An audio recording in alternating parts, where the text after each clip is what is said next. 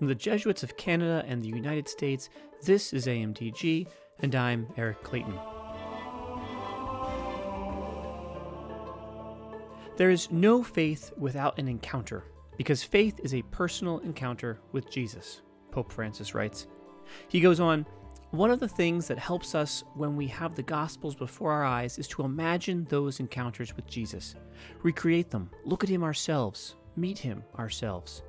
In the Gospels, to look and to see are two very important verbs.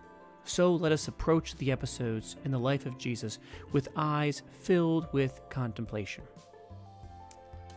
That was a brief excerpt from the introduction to the new book, The Life of Jesus, by veteran Vatican reporter and current editorial director of the Vatican Dicastery for Communication, Andrea Tornielli. Andrea is today's guest, and as you'll quickly learn, in his work and in his writing, he lives out Pope Francis's words. His new book isn't just a retelling of the gospel. It's an experience. It's an invitation to immerse ourselves in the story, to use our imagination and bring to life the words of Scripture. We hear, too, throughout his book, the teachings of Pope Francis. In short, this book is a compilation of biblical text, imaginative prayer, and papal insights. It's very Ignatian.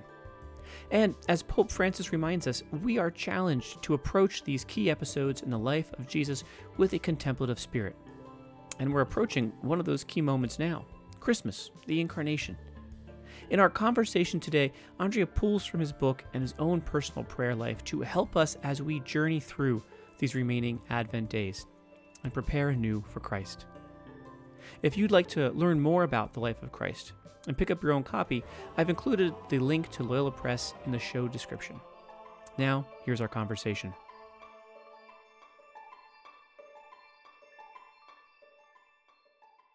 Andrea Tornielli, welcome to AMDG. We're glad you're with us today. Thank you. Good morning to all our listeners. Yeah, good morning, good afternoon. Happy Advent, right? Thank you. Well, I know you are a longtime Vatican reporter and now the editorial director of the Vatican Dicastery for Communication. So let's start by you telling me just a little bit about your role. What are the priorities of the Dicastery and what kind of projects are you working on?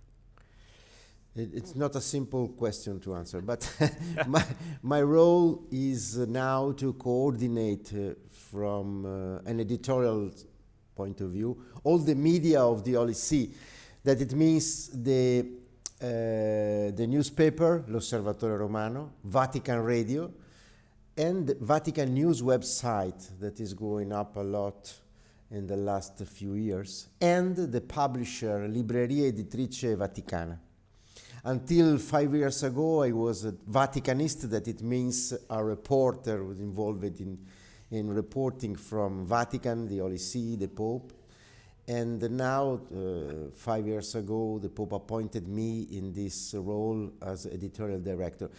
The priority of our dicastery is, first of all, obviously, to collaborate in the communication of the Pope and the Holy See. But also, it is a second goal, to promote communion through our communication among the churches worldwide. That it means that we are looking for news and stories around the world in the peripheries, and we are trying to offer to our readers the news translated in a lot of different languages.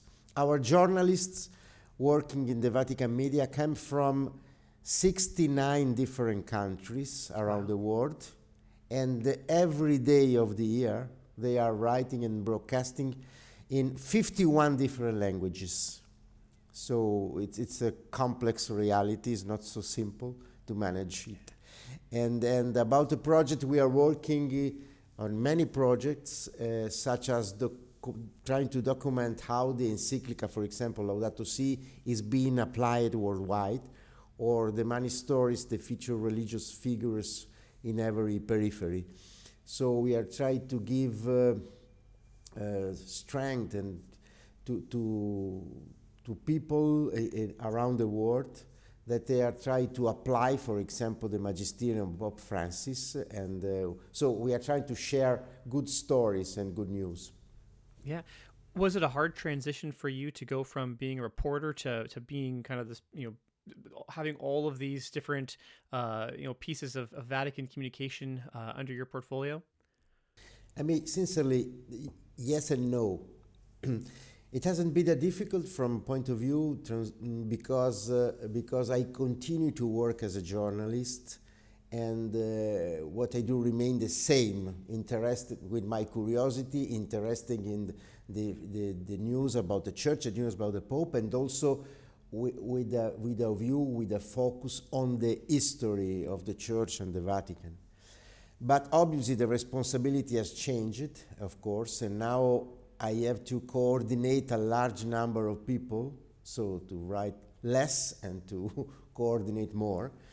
And now I have become embedded, meaning I am a part of the Roman Curia. But I try to maintain the same passion, the same curiosity, as I told a few minutes ago, and the same desire to understand and tell the stories of what is happening in the Church, and especially inside the Vatican. Our major task is to try to present the message of the Pope in his own context. So, because, you know, we are living in a time in which simplification and slogans are the usual way in which we are also making our job. So to be able to give the context is so important, in my opinion, because, for example, no everything that the Pope is saying is new. We are living in a time in which all it seems new because we are living only in the present, without the possibility to turn out our eyes to understand the past. So there is more and more facts that are interesting to also for the right light to the reality of today. Yeah, I really like what you say about kind of that common through line of curiosity. You know, as a journalist, you're curious, and now working in the Curia, you're curious, and being curious about, you know, how the Church, right, the people of God are living out the Pope's invitation, of course, the invitation of Christ. I think that's a really good spiritual discipline for all of us to think about, no matter, you know, whether we're journalists or in communications or not. How are we being curious about God at work in the world? I want to talk a little bit. You know, you said you were named by Pope Francis to this role you have now. You've collaborated with the Pope on a number of projects, including you know, The Name of God is Mercy. So I wonder if you could just share with our listeners a little bit about what it's like to collaborate with the Pope. Collaborating with the Pope means dealing with, first of all, an humble person who fully respects your freedom and trust in your work. A lot of time before my appointment here and after my appointment here, when I'm sending ideas, asking for a question to him, sending ideas, new project, his answer is the same. Vai, andate avanti, go on.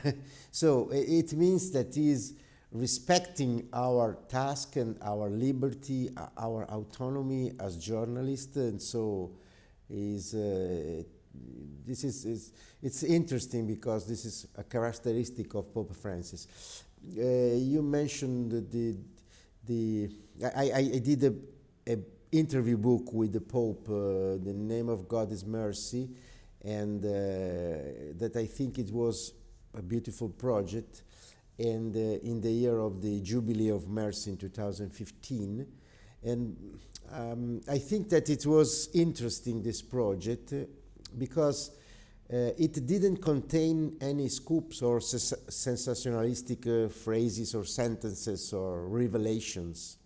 But thanks to the word of Francis, it helped many people to enter into the great and liberating mystery of God's mercy. So what I want to say is that sometimes we are thinking that the interest of people is focusing on political issue, some sensational news, but in reality and I have the proof about that. This book is the proof that there are a lot of people interested in the heart of the religious message. Mm. A lot of people that are looking to the Pope as a religious leader, not a political leader, interested in the religious message. I can say, for example, in Vatican News, that is a website in so different languages, 51 different languages, but the article that are more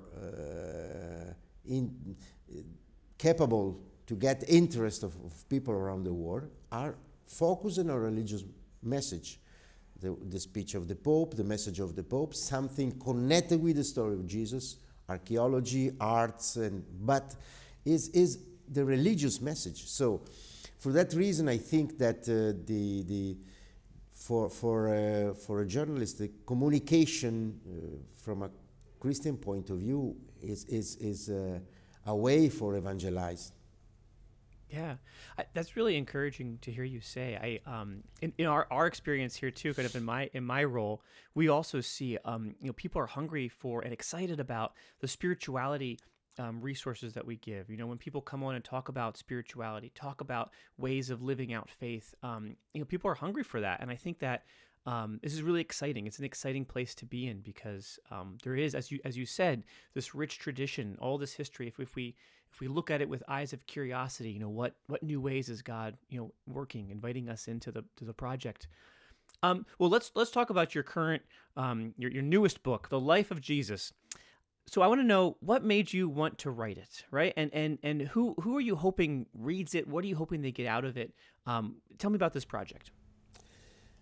I wrote this book in response to the suggestion of a friend who is a priest. During the lockdown, in the first period of the pandemic in 2020, this friend, the priest he lives in Turin, he was struck by the Pope's daily homilies at Santa Marta masses.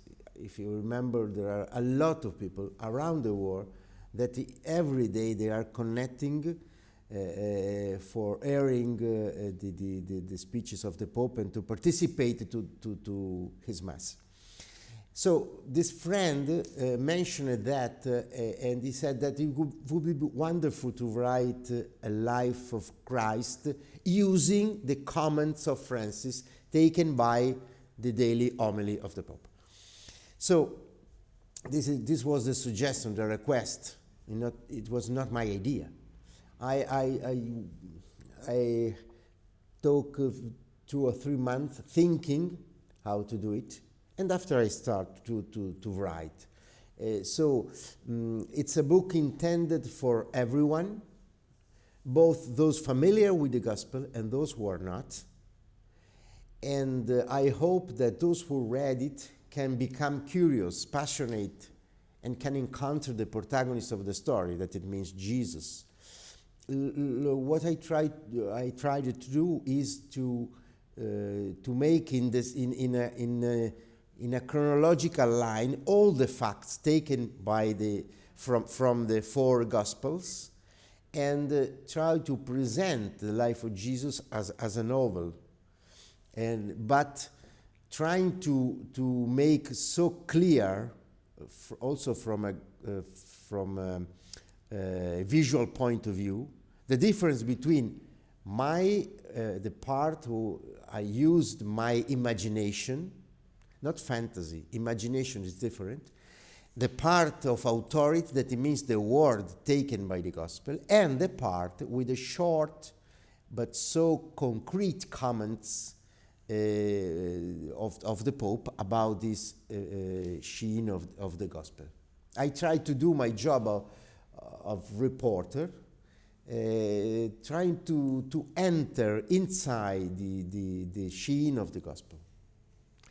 Yeah, you've done the reader such a favor, I think, by presenting both the Scripture, insights from the Pope, and then your own kind of exegesis, your own kind of immersion into the story. Instead of having to have 3 or 4 books, set out in front of you as someone during your prayer time, you have this one book, which is really wonderfully accessible. I really enjoyed it. Can you talk a little bit more about how your training as a journalist helped you enter into this story in a way that perhaps is unique and different. It was, the first moment, it was not easy because until that moment, I wrote a lot of book, too much, a lot of book. But until this book, I wrote books that are making by a journalist, sometimes as a researcher, about biography, story of the Pope, also about the Gospels, but from a point of view that you are making a research, you are saying this or that. But in this case, it was different because I was, it was a challenge for me because it was in place not only my professionality as journalist, but also myself, my faith, my view about faith, my experience of faith. Because for me, it's so difficult. Now I can say that it's impossible to write a life of Jesus as an indifferent. You have to be part of the story for be able to transmit something. So the challenge was to remain a journalist. And for me, being a journalist has been fundamental because I envisioned myself as a reporter approaching the scene of the gospel with my notepad, that I stay in front of the encounter with Jesus, the events that happened 2,000 years ago, and try to describe them as a reporter, narrating words, gestures, glances, sensation, and details about the circumstances. I want to underline the difference between fantasy and imagination, because fantasy, you can have a dream. If you are dreaming, fantasy is close your eyes, and this is fantasy. At the opposite, imagination, it means that I have a so concrete description of the scene. I have the gospel. So I have all the things of the story, all the elements of the story, sometimes more, sometimes less, but I have all the story. So my imagination, it was simply to help for presenting the whole scene, also with details that are not included in the gospel. If the weather, the smell, the face of this of the other testimonies, I try to put for each person of the gospel a name. So not big things, not a big work of fantasy, but a little job for helping people to enter in the scene, thinking also in people that they are not knowledgeable about the four different gospels, and they can afford the entire story of the life of Jesus from the start to the end. It's not ended yet, but and to be able to also to offer some view, because as you know, the gospel is not simply written words. Also, the message of Jesus are not simple written words. The message of Jesus are gestures. Eyes to eyes, meeting, encounters, the tenderness to be near the sufferings of people, to be near the untouchable, to be near the sinners. So I think that presenting the life of Jesus is trying to enter in this new, that I can say that is a revolutionary reality, because it's a totally change of our categories, for entering in the new view that is a view of God, the God of mercy. Yeah, and it's such an I don't know if it's intentional or not, but it's such an exercise in Ignatian spirituality, right? That the imaginative prayer, the contemplation of the scene, you do it so beautifully. So for folks that are, and many of our listeners are going to be accustomed to Ignatian spirituality, as of course is the Pope, right? And it's just such a wonderful exercise in exactly that, the senses and the putting yourself in the moment.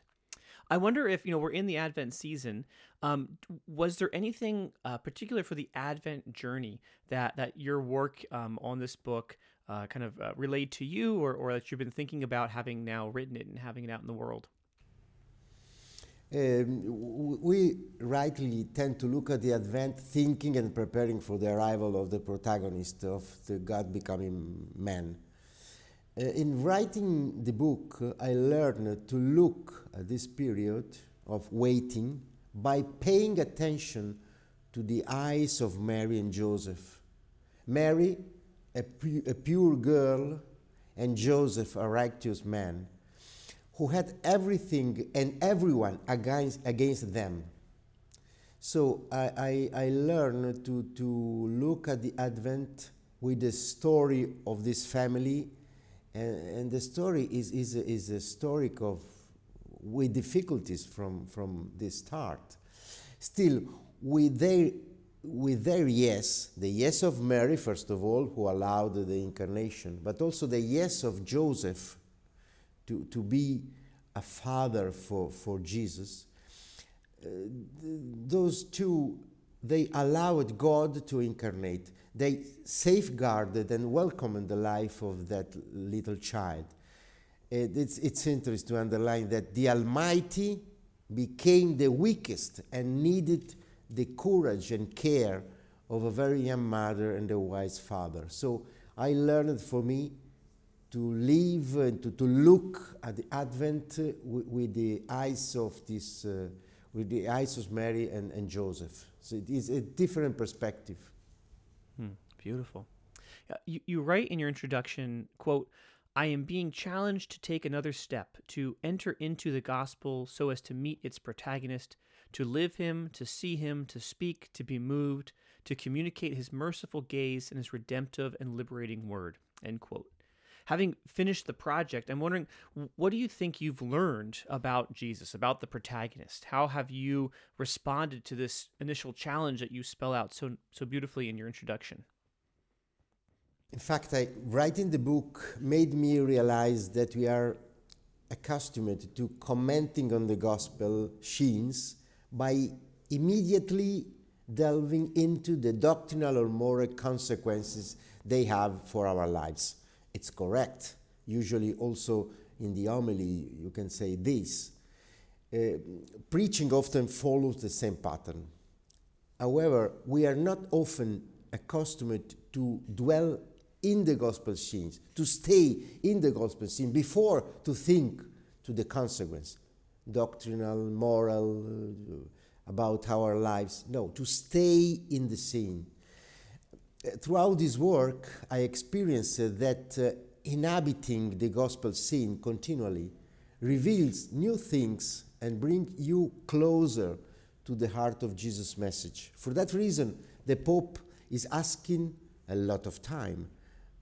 He's asking to have a daily contact with the gospel. Also, if you are not using to go to the Mass every day, but to read the gospel of the day, for example, to have a contact, daily contact. So at the end of the project, I discovered, for example, the greatness and the beauty of some gospel characters that I wasn't familiar with before, such as the exceptional figure of the centurion of Capernaum, who doesn't feel worthy to have Jesus come to his home.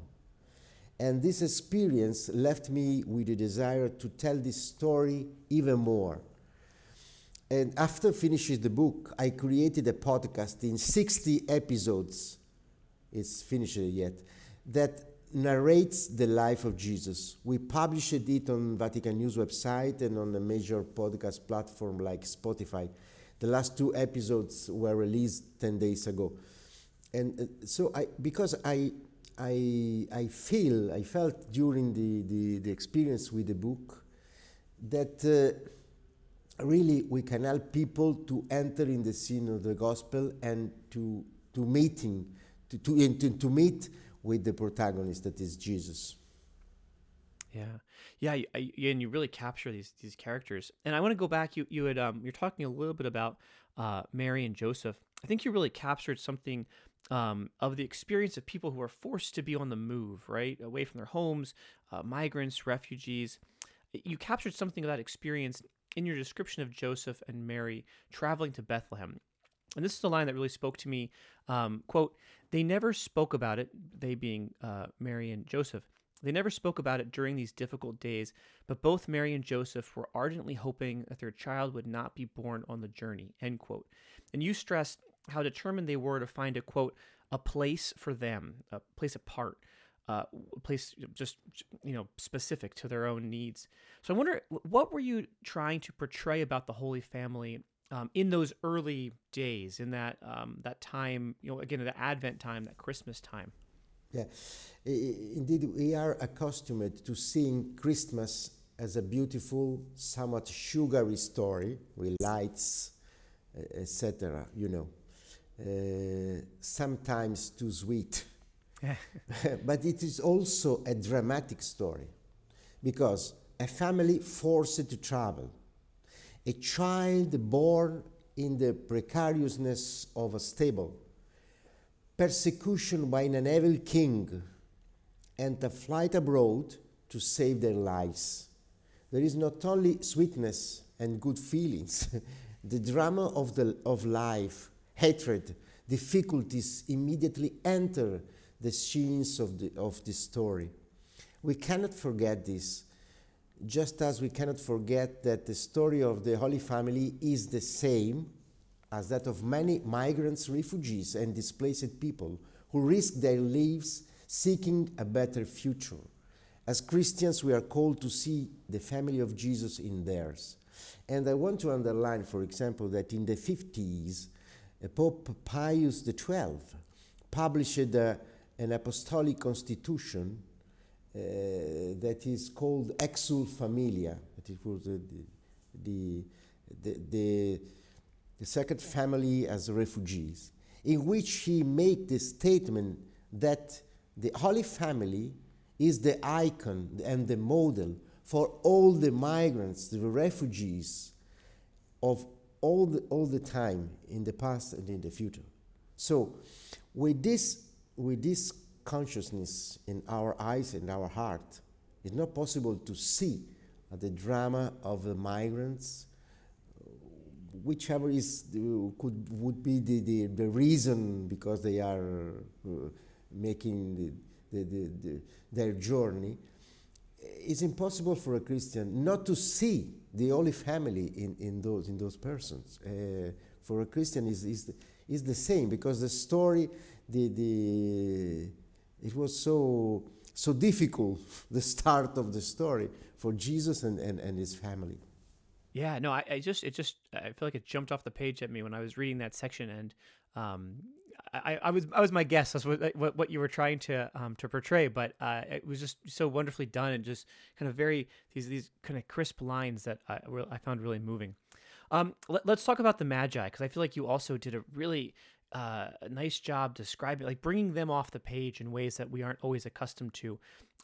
You give each of them their own personalities. So Balthazar, and I'm not familiar with the history of the Magi, so maybe this is tradition, but you see Balthazar is the wisest. He's the one you say has deciphered the teachings of Zoroastrianism. Melchior is the first to receive God's warning about Herod. How did you research, or how much did you research about the Magi versus how much of it was, again, your own kind of imagination from your own prayer and reflection? Sincerely, the story and personality of the Magi is one of the chapters where I could give more space to my imagination, because little, or it's better to say nothing, is known about them. Right. So I read a lot, but we have not any knowledge about them. I saw in them good people from totally different culture. Not a culture of the Jew, not a culture of Israel, from different countries, but the good people passionate in their search, capable of great impulses of humanity, willing to risk everything to follow an inner or outer illumination. Because in the Gospel we are talking about a star, but maybe that also this star could be inside their hearts. but they were willing to risk everything to follow this illumination. So I imagine them so engrossed in their research that they were abstracted from the world around them when they are discussing, when they are studying, when they are trying to make their project.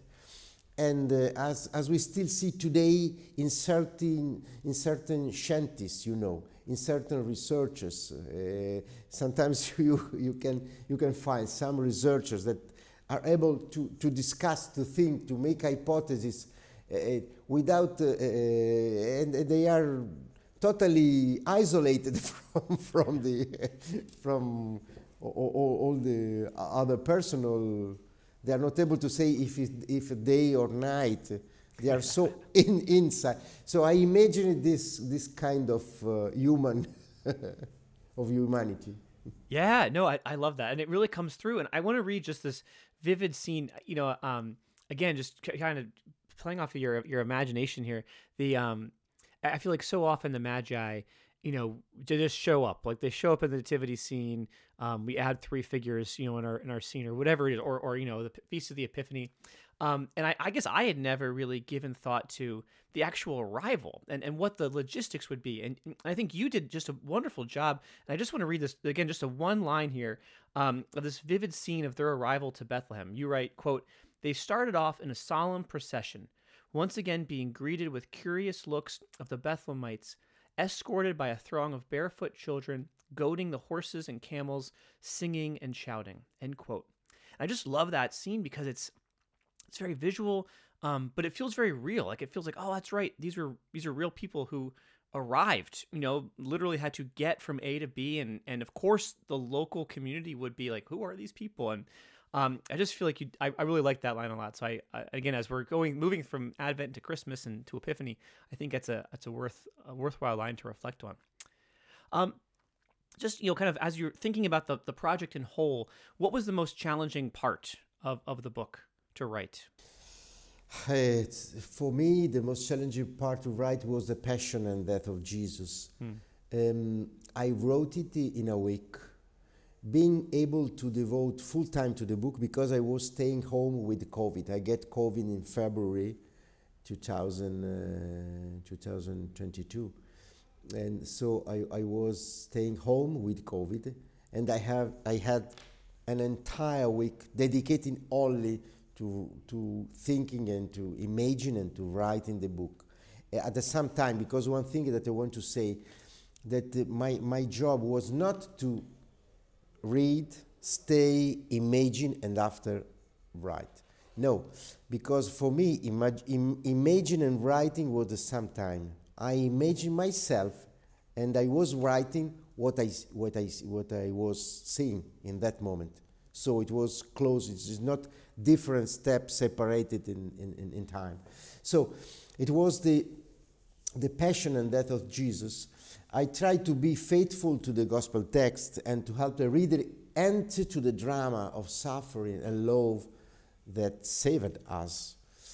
I tried to describe the passion through our looks, those of Jesus to Peter and of Peter to Jesus.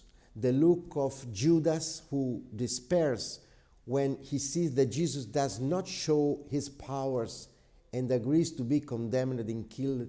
And also the look of Mary, the mother, that he was behind the cross. So it was the most difficult and touching part to write because it's a description of a big sufferance.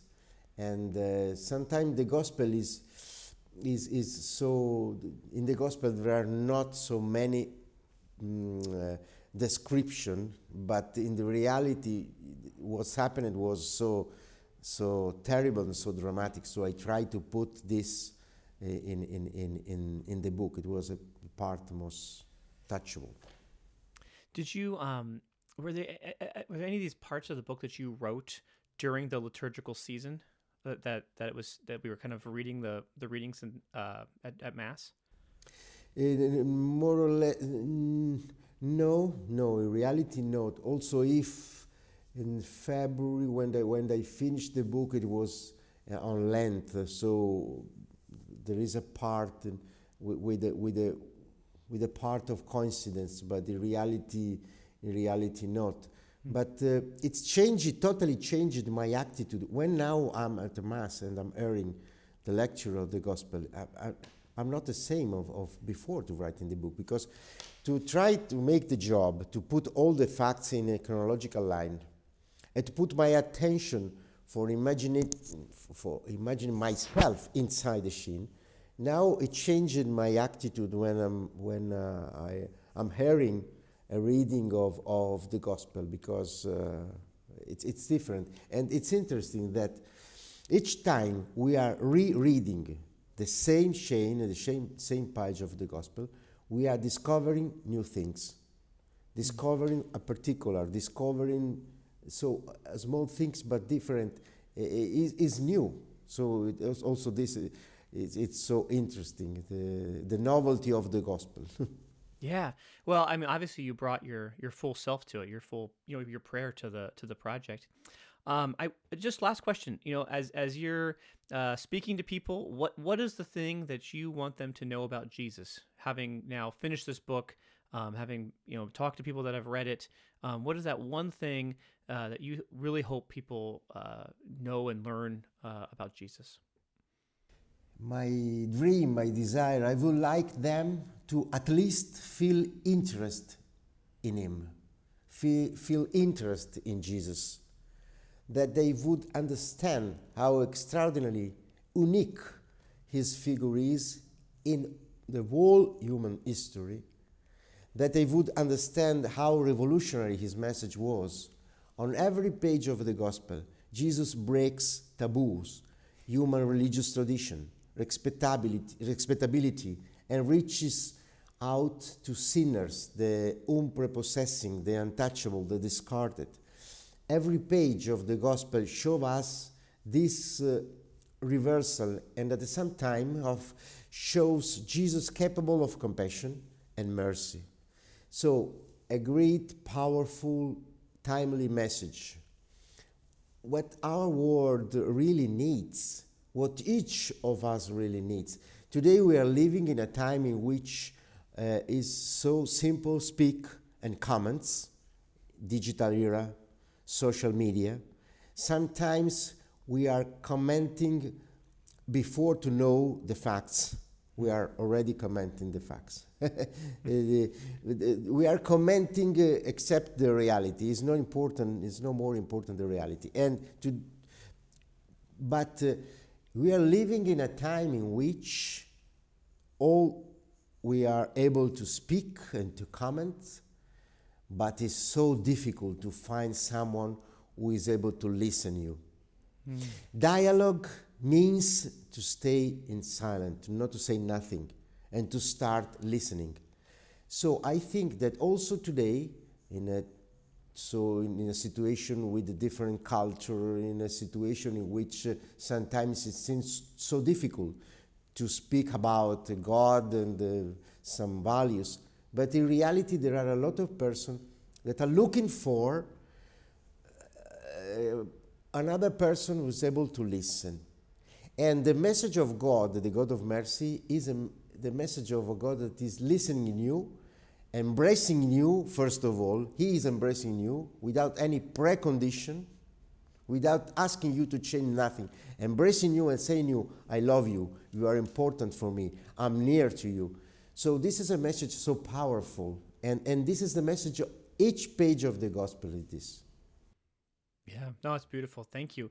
I mean, it's a beautiful thing too for folks as they're moving from Advent into Christmas to remember that's what arrives on Christmas Day. Andrea, thank you so much for being with us on AMDG. Your book, The Life of Jesus, is available now from Loyola Press in English. We'll put a link to that in our in the show description, and we hope you'll come back and talk to us again. Okay, thank you so much. AMDG is a production of the Jesuit Conference of Canada and the United States, and recorded at our headquarters in Washington, D.C. This episode was edited by me, Eric Clayton. Our theme music is by Kevin Lasky. The Jesuit Conference Communications team is Mike Lasky, Marcus Bleach, Megan Leepsch, Becky Sindelar, Kristen Smith, and me, Eric Clayton. Connect with the Jesuits at jesuits.org and on Facebook, Instagram, and Twitter. Get our weekly email reflection series, Now Discern This, by visiting jesuits.org/weekly. If you or someone you know would like to learn more about becoming a Jesuit or Jesuit life in general, connect with your local vocation promoter at beajesuit.org. Drop us an email with questions or comments at media@jesuits.org. Subscribe to our podcast wherever you get your podcasts. And finally, as St. Ignatius may or may not have said, go and set the world on fire.